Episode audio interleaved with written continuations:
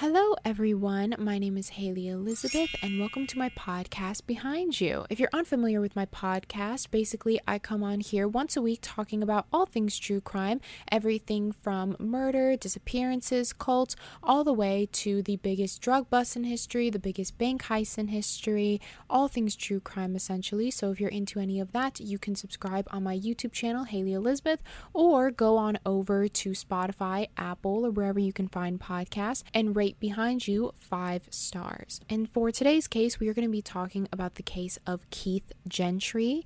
There is a lot to go through, so we're just going to dive right into it. We're going to start off with Darlene Doss Coswell because she is a pretty big person in this case. Darlene Doss Coswell was born in Cameron, Texas, with her parents and her siblings. She was known growing up to be the pretty girl of the school. She won homecoming queen, she was on the flag corps at her school, and she was just known for being that girl. She had, if you know what I'm talking about, that sort of Texas beauty queen sort of look to her.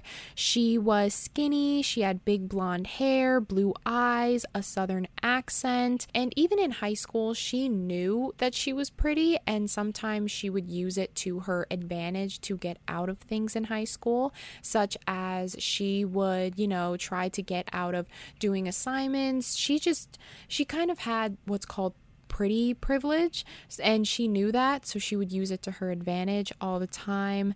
Um, all the boys had a crush on her in school. All the girls wanted to look like her and this sort of pretty privilege i guess followed her up until college. She attended texas state technical college to pursue being a dental assistant because she said that she hated her teeth so being in dental was the perfect route for her to take and that is when in her junior year she met Keith Gentry. A little bit of backstory on Keith Gentry. He was born in Robinson, Texas, and he was described from family and friends to be sort of the class clown. He was always trying to make people laugh. He was a big comedian. He was always sort of pushing the limits when it came to teachers, just trying to get them to laugh essentially. And he was an overall really outgoing guy. He loved hanging out with his friends and family. He loved to go dancing and sing karaoke, especially. That was his favorite thing to do. And besides hanging out with his friends and family, he also really enjoyed hunting and fishing. And it was his dream ever since he was a kid that he always wanted to have a son. And with that son, he was going to teach his sons how to fish and hunt. And it was just something that he really wanted when he was older. And then after high school, he still was the same exact Keith following into college. He was a really big class clown. He would try to make people laugh. He was just a super outgoing person whenever he would go out with his friends. And then he went to the Texas Technical College to pursue welding and drafting. And in his junior year, that is when he met Darlene. Now, Darlene said that when she first met Keith, she was really, really attracted to him because he was funny. A lot of girls find, you know, men who are funny very attractive. And so she just found this trait very, very attractive. She said that he had very kind eyes and she just knew that she wanted to be with Keith just when she met him. And so the couple started dating in junior year, and the couple was described as at this time by friends as very like the ideal couple, you know, because Darlene was very beautiful and Keith was very handsome and he was funny. And together they just, you know, were the ideal couple. Their favorite thing to do was sing karaoke and go out dancing. They were very outgoing. They would try to, you know, get other people to laugh and talk with them. And then when the couple graduated, they had been dating for eight months at this point in 1997. But since both of them were 22 at the time. Keith after college, he more wanted to live out his 20s. He wanted to experience life. He wanted to hang out with his friends more. He wanted to go to parties. And he just really wanted to live out his youth while he still had it. But as for Darlene, she was not, she was the complete opposite. She really wanted to settle down. She was ready, you know, to get a full time job, to buy a house, to start a family. And she was just really really ready to, you know, start her adult life, while Keith just wasn't ready to end his youth yet. And so, because of this disagreement, the couple ended up breaking it off, and Darlene ended up moving up to Dallas, and she stayed in Dallas for a year, and that's when she was a dental assistant until unfortunately someone had stolen her car. And when someone did steal her car, she had no choice but to move back home. And when she did, she was reconnecting with all of her old friends. And one night, her and her friends went to go out dancing, and she met up with Keith again. So her and Keith got to talking, and eventually, they both decided that a year's break is exactly what they needed. They felt like they were both in the same spot right now. And so that is when the couple decided to start dating again. After two years of dating, Keith was now at a point in his life where he was ready to settle down. He felt like, you know, he had lived his youth to the best of his ability. He felt like he didn't really want to go out and party anymore. He was officially, you know, ready to get married, start a family, buy a house. And so he asked Darlene to marry him in 1999, and she said yes. Darlene describes hers and Keith's wedding to be a typical Texas wedding. She said that there was a big barbecue, there was rodeo dancing and country music, and it was just a very Texas event, is what she explained it to be. After they got married, Keith got a job as a traveling electrician for an architecture firm. And this job, although he did travel a lot, it was a really good paying job. And it was a job that he really enjoyed doing because he was the type of person, as I said, very outgoing, loved to be outdoors all the time. So this was a perfect job for him. It, it it provided him lots of excitement, a lot of options. He saw the world through this job. And so, with this job, since it was so good paying, uh, Darlene and Keith were able to afford to buy a house in Robinson, Texas, where his parents lived. And ironically, he was able to buy a house right next door to his parents' house. It was said that during this time, Darlene was a stay at home wife, and since she was a stay at home wife, she tended to be very greedy with Keith's money because, as I said, Keith was making a good amount of money at this point. So she tended to be very greedy with his money. She loved to shop. And as I said, she knew that she was pretty. And so she tended to be more on the pricier side to keep up with her looks. So she would spend $300 trying to get her hair done all the time. She always made sure that her nails were done. She always made sure that she had the nicest clothes. Even their house had the nicest of furniture. She always made sure that the house looked spotless. She just preferred to have nicer things because they had the money for it. So then between the years of 1999 and 2003, uh, Darlene and Keith actually had two sons back to back. So during these years, most of the time, Darlene was pregnant, and it was all while Keith had, still had his traveling electrician job, and he was actually gone four days out of the week. So he only spent the weekends and one day during the week with his family. And right after Darlene had her second child, she decided that she didn't want to be a dental assistant. She felt like she was was destined to do more. And so then that's when she started to go to nursing school. Whilst attending nursing school, not only did they have two sons of their own, she was also pregnant with a third son. And so, after having this third son, things got a lot more stressful. Money started to be a lot more tight because it wasn't just him supporting Darlene, it was now him supporting Darlene and their three sons.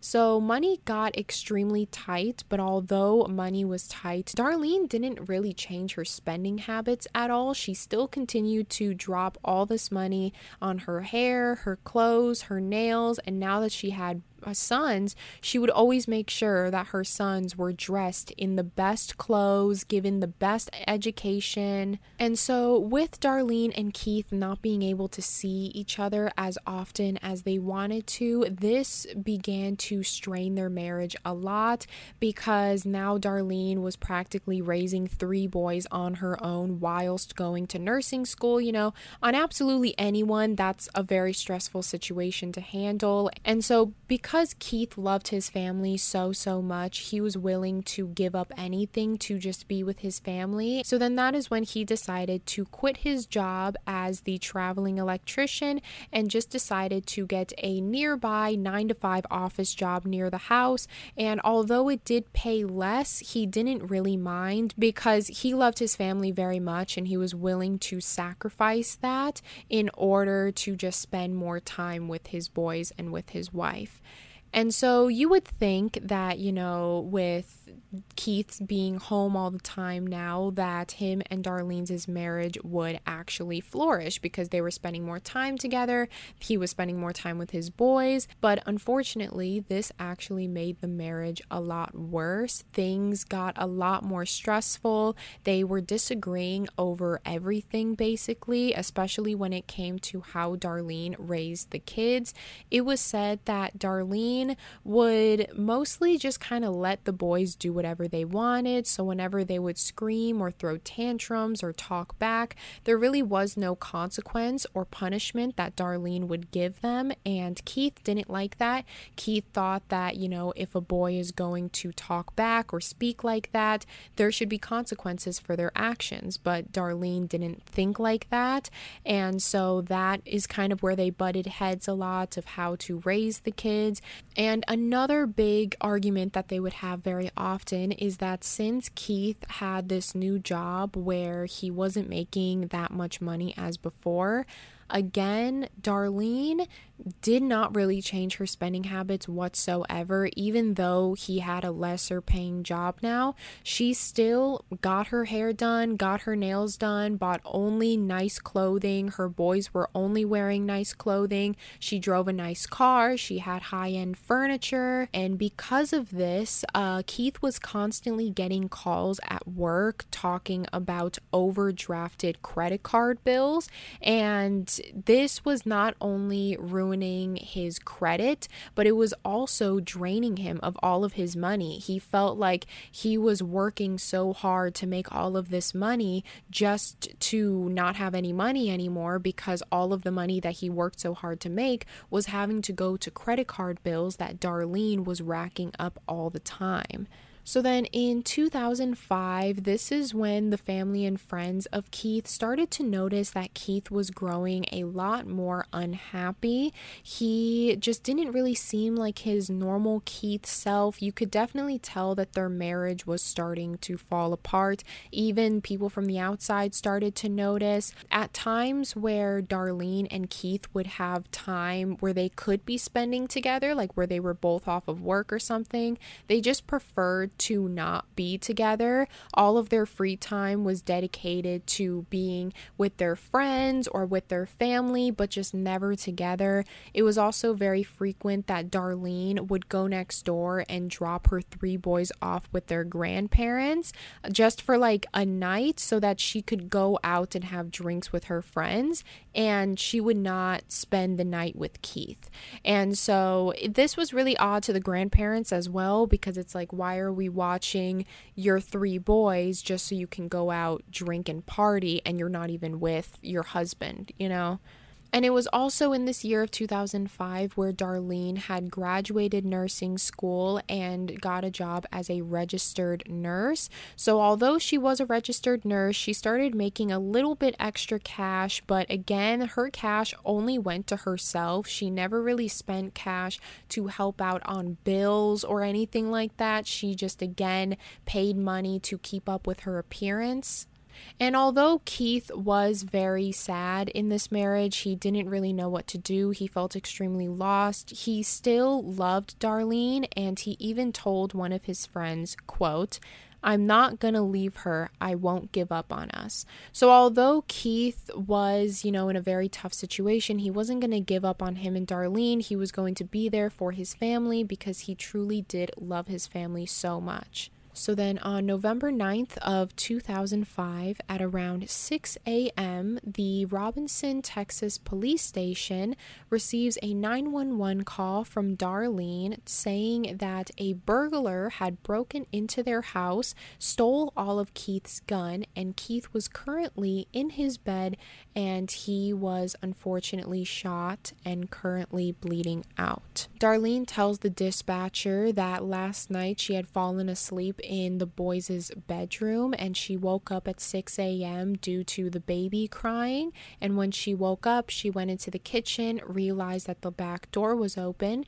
Then she went into the living room and realized that all the guns in Keith's cabinet was gone. So then when she went to go get Keith, she went into the bedroom and that is when she found Keith lying on the bed, blood surrounded all around him and pink foam coming out of his mouth. Minutes later, the police arrive, and upon arrival, the police right off the bat sense that there's a there's something else going on here because literally right in front of the yard there is guns stacked up on top of each other very neatly and it was later confirmed that these were Keith's guns from the cabinet.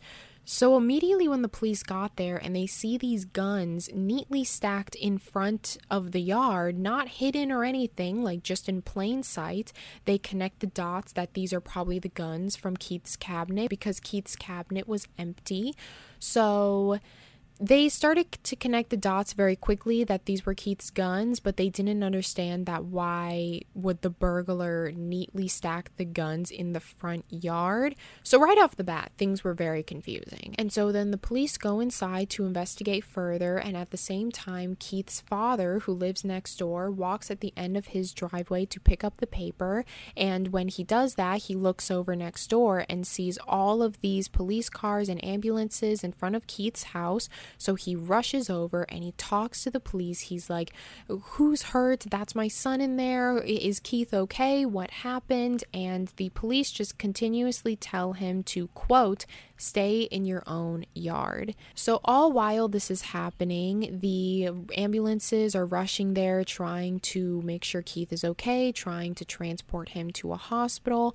Darlene is on the phone with Keith's mother, who again lives next door. She basically told Keith's mother the same story that a burglar had broken into the house, stole Keith's gun, and then shot Keith. She told Keith's mother that Keith is currently fighting for his life. She then tells the mother that when she found Keith, she saw pink foam coming out of his mouth. So then the mother is completely frantic because she's hearing all of this about her own son. So she offers Darlene, uh, like, I'm going to come over. I'm going to go get the boys. We're going to come back here. It's going to be fine. But Darlene refuses. She doesn't want Keith's mother to come over. She says that the police currently have her and the three boys isolated in a room, and the police are not allowing anyone to come see them. So, an ambulance shows up, they take Keith and transport him to a hospital, and all while that is happening, a detective shows up to the scene to investigate what happened.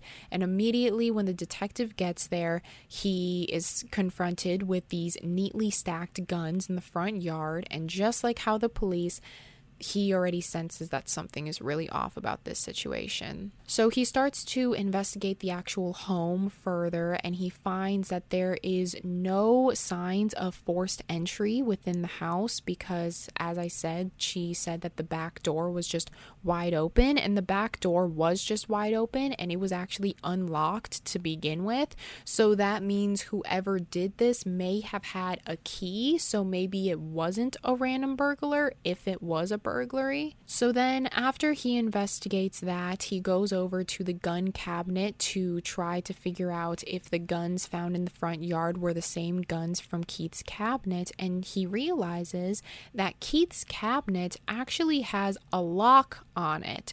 And there was a key on top of the cabinet because he had talked to Darlene about this after the fact. And Darlene said that they always kept the cabinet that held all of the guns locked at all times, and they had a key sitting on top of the cabinet because they didn't want to chance one of the boys opening up the cabinet and playing with the guns.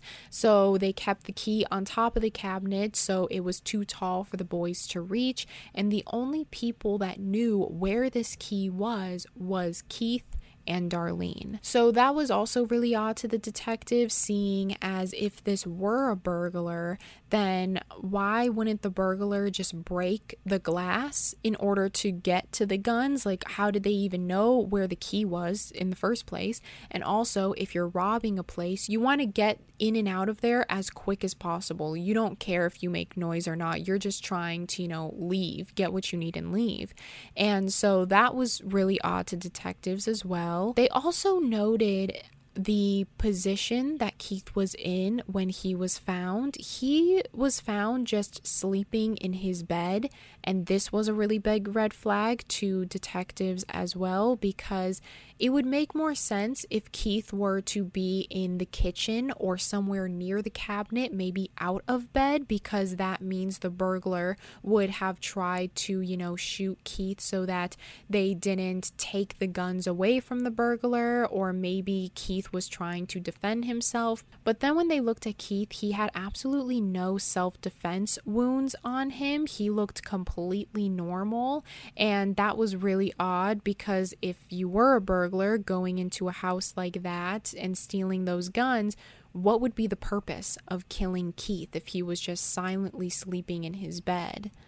All of these things combined, it was a really odd situation, and the police didn't really believe that this was a burglar. And so, the first person, of course, that they point their finger to is Darlene. So, they immediately take Darlene to the station and in for questioning. So, Darlene's series of events goes like this this is what she tells the police.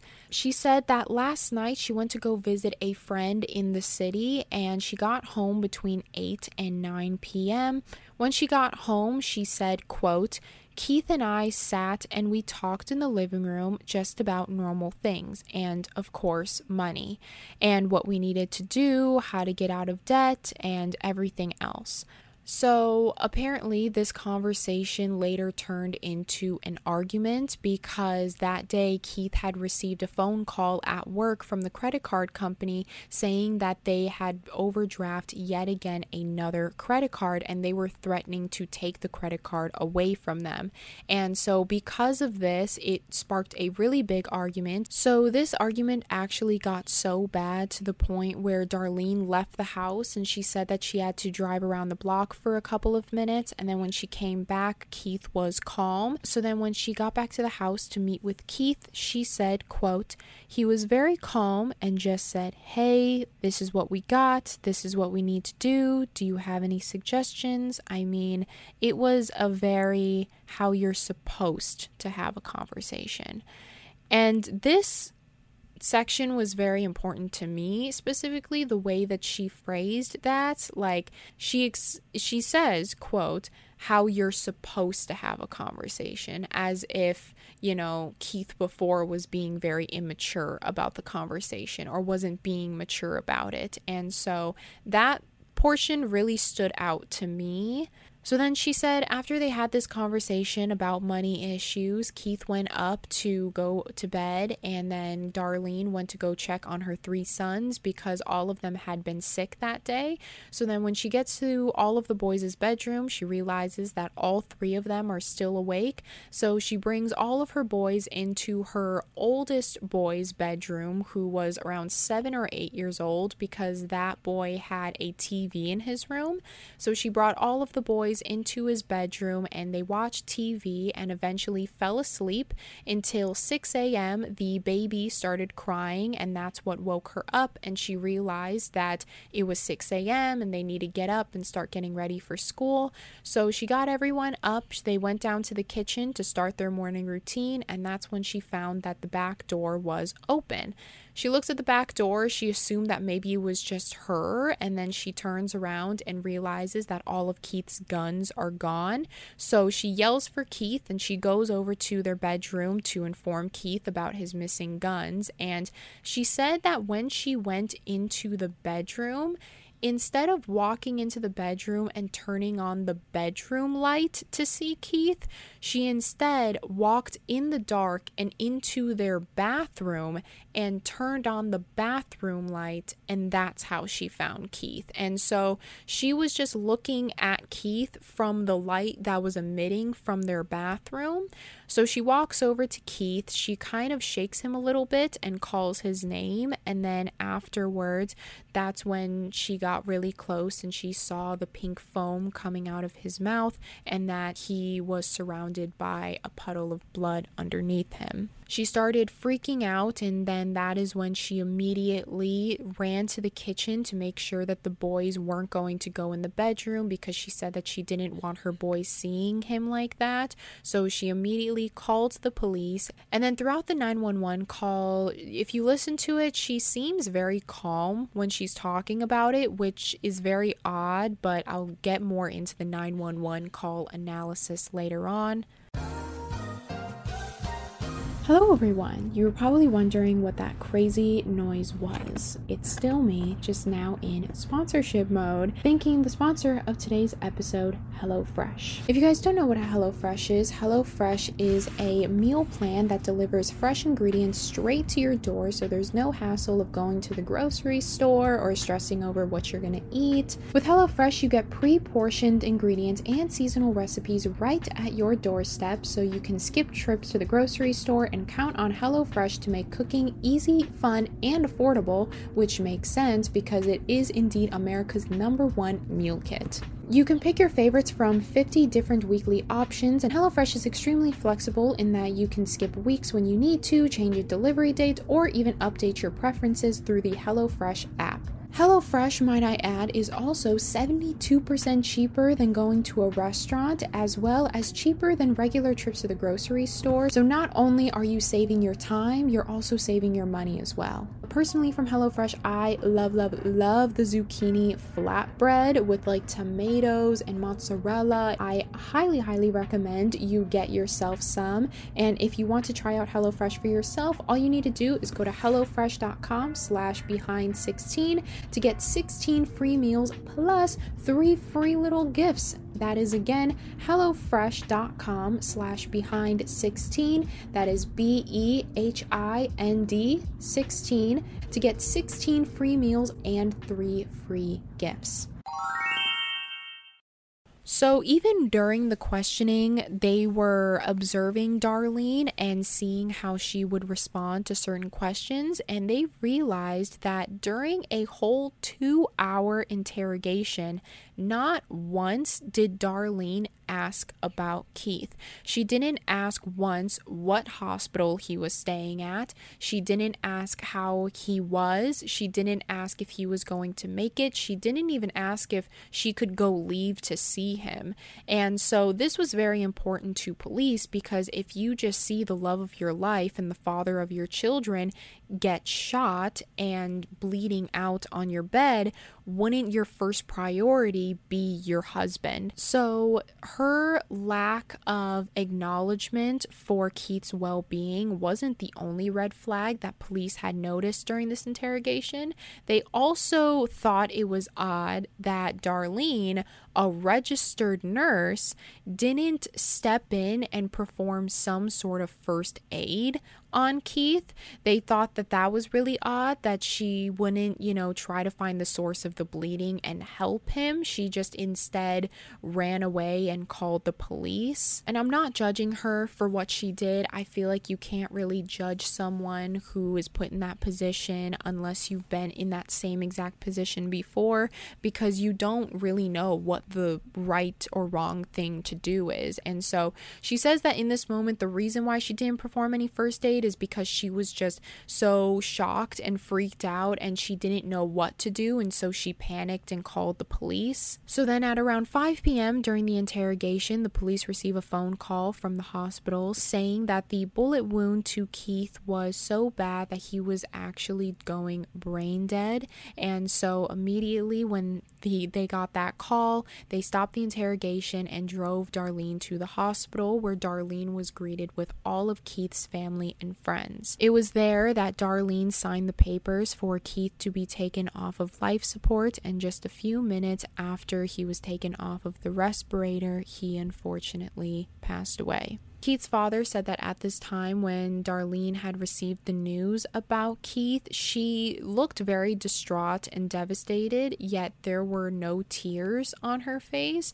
And he also thought that it was pretty odd that right after all of this had happened, like right after the funeral, she tended to move on quite quickly. And so, although Darlene was starting to move on with her life, the police definitely were not moving on on Darlene. They were observing a lot of the things that she said and realized there were so many inconsistencies in her story, such as how Keith was clearly shot because they found a bullet. They just thought that it was odd that Darlene would wake up to sound of a baby crying, but wouldn't wake up to the sound of a gunshot right next door. They also thought that it was really odd that the only two people who knew where the key to the gun cabinet was were both in the home, yet one of them is now dead. They also noticed, whilst reviewing her interrogation, that every time they would bring up a subject, she would always figure out a way on how to bring the story back to her. When she was explaining the morning of events, she kept on mentioning how the whole situation was traumatic for her and how she was so scared and how she was panicking and everything that was going on in her head. Yet she didn't didn't really seem to mention how her kids were reacting to all of this or how Keith's parents was reacting or how Keith himself was reacting. And when examining the 911 phone call, they realized that Darlene was being a little bit too calm on the phone. And they also noticed that it took Darlene an entire 25 seconds to tell the police that her husband was currently shot and bleeding out. This was a really big piece of evidence for the police because they thought, you know, if you see something as traumatic as that, as your husband bleeding out and he has been shot, the first thing you would would say on the phone is that my husband's been shot. But instead, she took the 911 dispatcher into her entire morning routine before getting to the point where she says that Keith had been shot. And it kind of seemed like she had rehearsed this story. So she was just telling the dispatcher this story she had pre prepared. That evening, the police were examining all of the evidence that they got from the household and they were looking through all of the gun certificates and receipts and they found that the guns in front of the house were indeed Keith's guns, but he was missing one of his guns and that was a 9 shot 22 caliber and since this was the only gun that was missing they decided to take a look at Keith's autopsy and they found that the bullet found in Keith's head was indeed a 22 caliber bullet. So, because of this, their main mission at this point quickly switched to trying to find the murder weapon because they figured, you know, what are the odds that a 22 was found inside of Keith's head and a 22 is missing from Keith's collection. So, they assumed that this 22 caliber was the murder weapon and whoever was in possession of this 22 caliber was the murderer. And so, they tried to figure out out scenarios where Darlene wouldn't be a suspect, where she would actually be a victim in this situation. But the detective said that no matter who they pointed the crime at, if it could be Keith's mom, Keith's dad, a friend, one of the three boys, they felt like all of the evidence just ended up pointing at Darlene. So they brought back Darlene for questioning again, but this time they were a little bit more interrogating on her they were kind of cornering her a little bit. So they started saying things like, Oh, don't you think that it's a little odd that you and Keith were the only people that knew about the key on top of the cabinet, and now Keith is dead, but you're still alive? And they also told her that, you know, isn't it weird that a burglar would kill a man for guns and then end up neatly stacking those guns in the front yard? And so, because of this, Darlene felt very overwhelmed and she demanded demanded an attorney, and so since she did demand an attorney, she was sent home. So, over the next few days, now that they know what the murder weapon is, they spend all of their time trying to look for not only a murder weapon, but also a motive to kill Keith. The police questioned family and friends about uh, Darlene and Keith, and every one of them had amazing things to say about Keith, but not many people said very good things about Darlene. A lot of people expressed that Darlene was not a good fit for Keith. They told the police that Darlene was very money hungry and would tend to take a lot of Keith's money. She was constantly racking up all these credit card bills and she didn't really care about Keith. She just really cared about the money and keeping up with her appearances.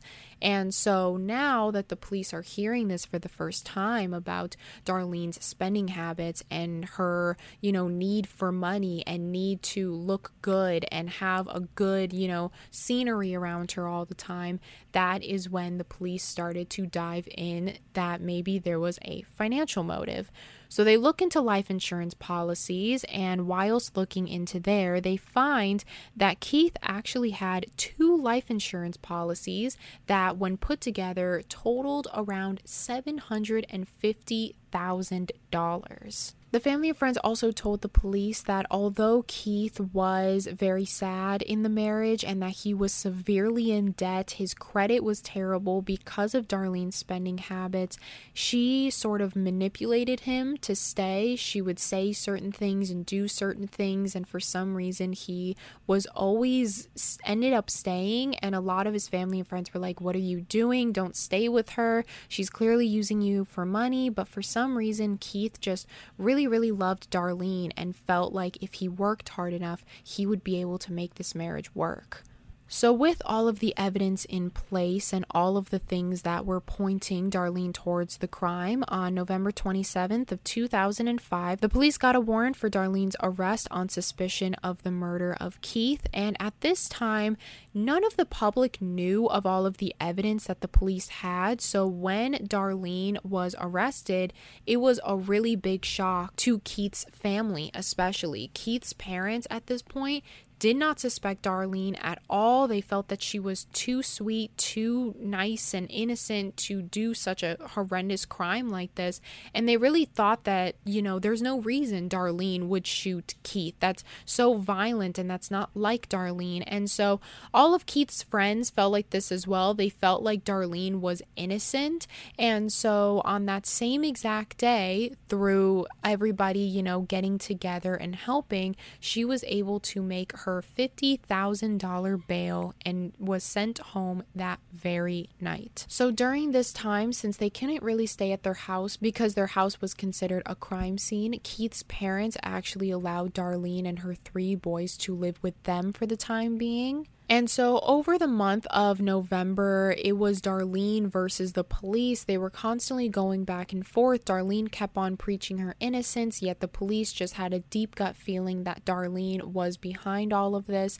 And as I said earlier, Darlene tended to move on quite quickly from all this. So, by the end of November, not even a month after Keith had been shot and unfortunately passed away, Darlene had called her real estate friend named Robert and asked him if he had any properties because she was looking to buy a new home with all of this life insurance money.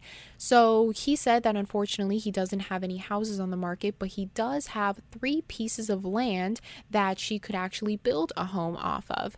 So she meets up with Robert. They take a look at these three pieces of land, and there's this one specific piece of land that had a big pond. So Darlene asked Robert, Hey, does this land come with the pond? And he's like, Yeah, it's all yours. Like, this land comes with this pond. And Darlene said in that moment, she was like, I'll take it then because it was Keith's dream to teach the kids how to fish when they got older. And I want to fulfill Keith's wish. So I want this pond so that my kids can go fishing and we could just, you know, live a happy new life on this land. And so Robert was completely okay with it. He was like, Yeah, you know, the pond is yours. And that was a really big reason why Darlene wanted the land in the first place. So then by the end of December, when they were finalizing everything with buying this piece of land, they go out there to check out the land one last time, and Darlene weirdly asks Robert again if the land comes with this pond. And Robert says, Yes, of course it comes with the pond. This is the reason why you wanted the land. So Darlene says to Robert that she doesn't want the pond anymore and if there's a way for her to not have the pond on her land. And so Robert's like, that's not how buying property works. Like, you can't just pick and choose which part of the land you want, you have to buy all of it. And so Darlene puts up a fight a little bit and she's like, okay, well, if the land has to come with the pond, then I just want the pond filled. And he's like, okay, you can have the pond filled. That's completely your property at this point. But going home from that interaction, Robert just felt deep in his heart that there was something odd going on. He just had a really weird feeling about why Darlene wanted the property for the pond and then all of a sudden didn't want the pond anymore. So he goes ahead and he calls his police officer friend. He explains the situation and he's like, I don't know, but I feel like there's something going on with that pond. And so the police feel the same exact way and they're thinking, what you're probably thinking right now that the murder weapon is probably in that pond, and Darlene didn't want the pond anymore because she didn't want to be the owner of that pond, meaning she would be the owner of possession of the murder weapon. So on January 4th of 2006, they sent a diver team out to the pond and in there they found Keith's missing 22 caliber sitting at the bottom of pond. And so then, shortly after this, the police wanted a little bit more evidence because they said, yes, the murder weapon was here, but we need to point something more that, you know, that she was the one that put this weapon here. We can't use like excuses as to why it was here. And so then that is when the police decide to set up Darlene essentially. And what they decide to do is they tell Robert to call Darlene and tell Darlene, hey, in order to fill the pond, we actually need to drain the pond first once Darlene hears the news that they're going to drain the pond, then she would most likely go back to the pond to retrieve the murder weapon to prevent anyone from finding it. But what Darlene doesn't know is that in the woods off to the side of the pond, there is a hidden camera recording the entire thing. So Robert calls Darlene, tells her that the pond is going to be drained, and exactly how the police thought, they caught Darlene on camera going over to the pond. She's there for 15, 20 minutes and she's in the pond with a large stick and she's poking at the same exact area as the gun was found. So, over the course of this 15 minute clip, you can tell that as time goes on, she starts to become a lot more restless, a lot more frantic, and you can definitely tell it's Darlene because, as I said, Darlene had big blonde hair. It's not very hard to miss. And so she was there for 15, 20 minutes until eventually giving up, essentially. And so then she gets in her car and drives off. So once the police get that footage, they're like, okay, this is I, I, think we have enough evidence to arrest her now. So then on January 11th of 2006, Darlene was arrested on the first degree murder of her husband Keith. And although there was no confession, there was a lot of evidence to point her to the crime. So then on February 6th of 2007, all of Keith's family and friends were at Darlene's trial, and one of Keith's friends said that Darlene was, quote, playing this pretty blonde mother of three boys character, and that nobody would ever believe she could ever do something this horrendous. The court opens up with strong arguments against Darlene, basically saying all of the main strong arguments that I mentioned in this video so far, that immediately kicks Darlene's sweet, innocent act right out the window. They mention that it was really odd that whoever broke into this house, if it were to be a burglar, that the burglar wouldn't just break the glass window in order to get to the guns, but they knew that there was a key on top of the cabinet to which they unlocked it and took out all of the guns. And they thought that that was really odd because, again, a burglar would usually just break down the window, and the only people that knew where that key was located was Keith and Darlene. They also pointed out the very odd occurrence that the burglar had shot Keith sleeping in his bed. They thought that if Keith were to be, you know, protecting his guns or if Keith were to see the burglar, that would make a difference.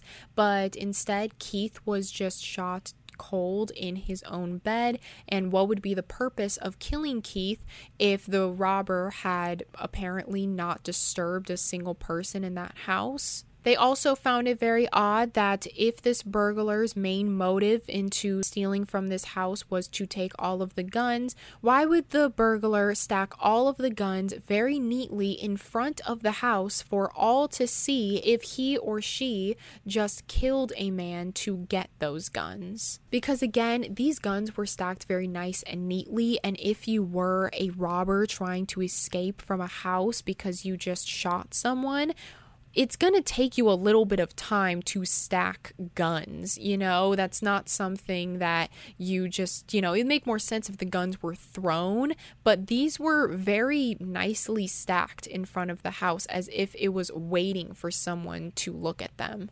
They also bring Darlene's very suspicious 911 call into question, saying that they thought it was very odd that Darlene was not only very calm on the phone call, but she did not mention that Keith was even shot and or needed medical attention until 25 seconds into the call and it more just sounded like a rehearsed story rather than her being very frantic and everything happening in that moment. They also brought into question that they thought it was very odd that Darlene, being a registered nurse of a couple years now, almost three years, that she did not try to perform any sort of first aid onto him. Darlene tries to argue this and say that when she made the 911 call, she was just such in shock and she was panicking, and so that's why she didn't administer first aid, and that's why she sounded very calm. She said that she wanted to sound very calm for the sake of her children because she knew that if her children saw her screaming and crying, then they would start screaming and crying, so she had to keep her composure for them. But at the trial, Robert, the real estate agent, also came to the stand and said the whole story about how Darlene wanted this pond and then all of a sudden she didn't want this pond. And then, at ironically, the time she didn't want the pond is where the murder weapon was found. And once Robert is saying his side of the story and talking about all of the odd things that Darlene had said to him about how Darlene wanted the pond and now she didn't want the pond and how the murder weapon was found, he then goes into the story of how the police had secretly recorded Darlene after the fact. And that is when the court shows the footage of Darlene going back to the pond just 15 minutes after Robert had called her and told her that the pond was going going to be drained. But little did Darlene know at this point that this footage was being taken that the police were already in possession of the gun. So no matter how hard Darlene looked in that pond, she was never going to find the gun because it wasn't there anymore. So Darlene's team didn't know about this footage, so this was very, very hard to argue as to why she went back to the pond. So Darlene tried to argue it as well as she could. She said that the reason she went back and started looking is because she actually heard a rumor that the murderer had dumped the murder weapon in there. And the court just didn't buy this because they said, What are the odds that you are looking in the same exact spot? Spot that the weapon was found, how would you know where to look? Wouldn't you kind of look all around? And also, why wouldn't you tell the police that the murder weapon was there? Wouldn't it make more sense if the police handled it rather than you? And so the court did not buy this story whatsoever. So then on February 8th of 2007, it took the jury 5 hours, but eventually they came to a verdict and the jury found her guilty of the murder of her husband Keith Gentry and sentenced her to 60 years in prison. So, immediately after she was sentenced to prison, she tried to appeal her sentence, saying that she was being filmed without her consent and that the police had accused her since the very beginning. And the reason being of this um, is because in the very beginning, you can hear as the police are on scene once everything just happened the police are on scene and you can hear them in their mics saying things like, Something smells fishy here, I think she did it, and basically accusing Darlene of the crime on the day of the crime. So Darlene used this to her advantage. She said that the police, straight from the beginning, weren't looking at any other suspects, but they just accused her because she felt like it was easier for the cops to accuse her so that they didn't have to do their job and try to find the actual burglar. But Darlene was declined of this and she still remains in prison to this day and she is scheduled to be released in 2067. So when she's nearing 90 years old and so chances are she's probably going to die in prison. As far as the aftermath of everything, the boys are now living with their grandparents, or they were at the time. I'm not really sure where the boys are at now. They're probably a lot older now, honestly. So I couldn't really find any information regarding the boys. They tend to, all of them, tend to live very private lives, um, except for the grandparents. The grandparents are still very frequent in the media media, they actually just did a snapped documentary a couple of years ago about the murder of Keith. And so once that footage was shown at court of Darlene sifting through the pond right afterwards and looking in the same exact spot that the murder weapon was found, that is when Keith's parents said that in that moment they knew Darlene had done it and it absolutely shattered their heart because they took Darlene in as if she was their own daughter. They loved Darlene. They, you know, fed Darlene. They took care of her boys. They really cared for her.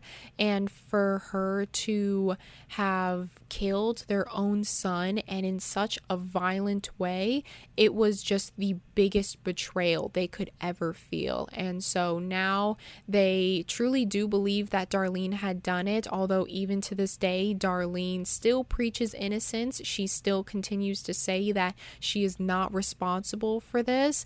Um, everyone now believes that Darlene had to have done it. There's really no other way of looking at it because if you did go with the burglar analogy, it just doesn't make sense. None of it makes sense. All everything points at Darlene and whether the motive was money or maybe the motive was just very spontaneous, maybe it was just more in the moment rather than the motive being money no one knows. No one knows what actually went down that night. No one knows how anything happened. No one knows if the boys themselves had heard the gunshot.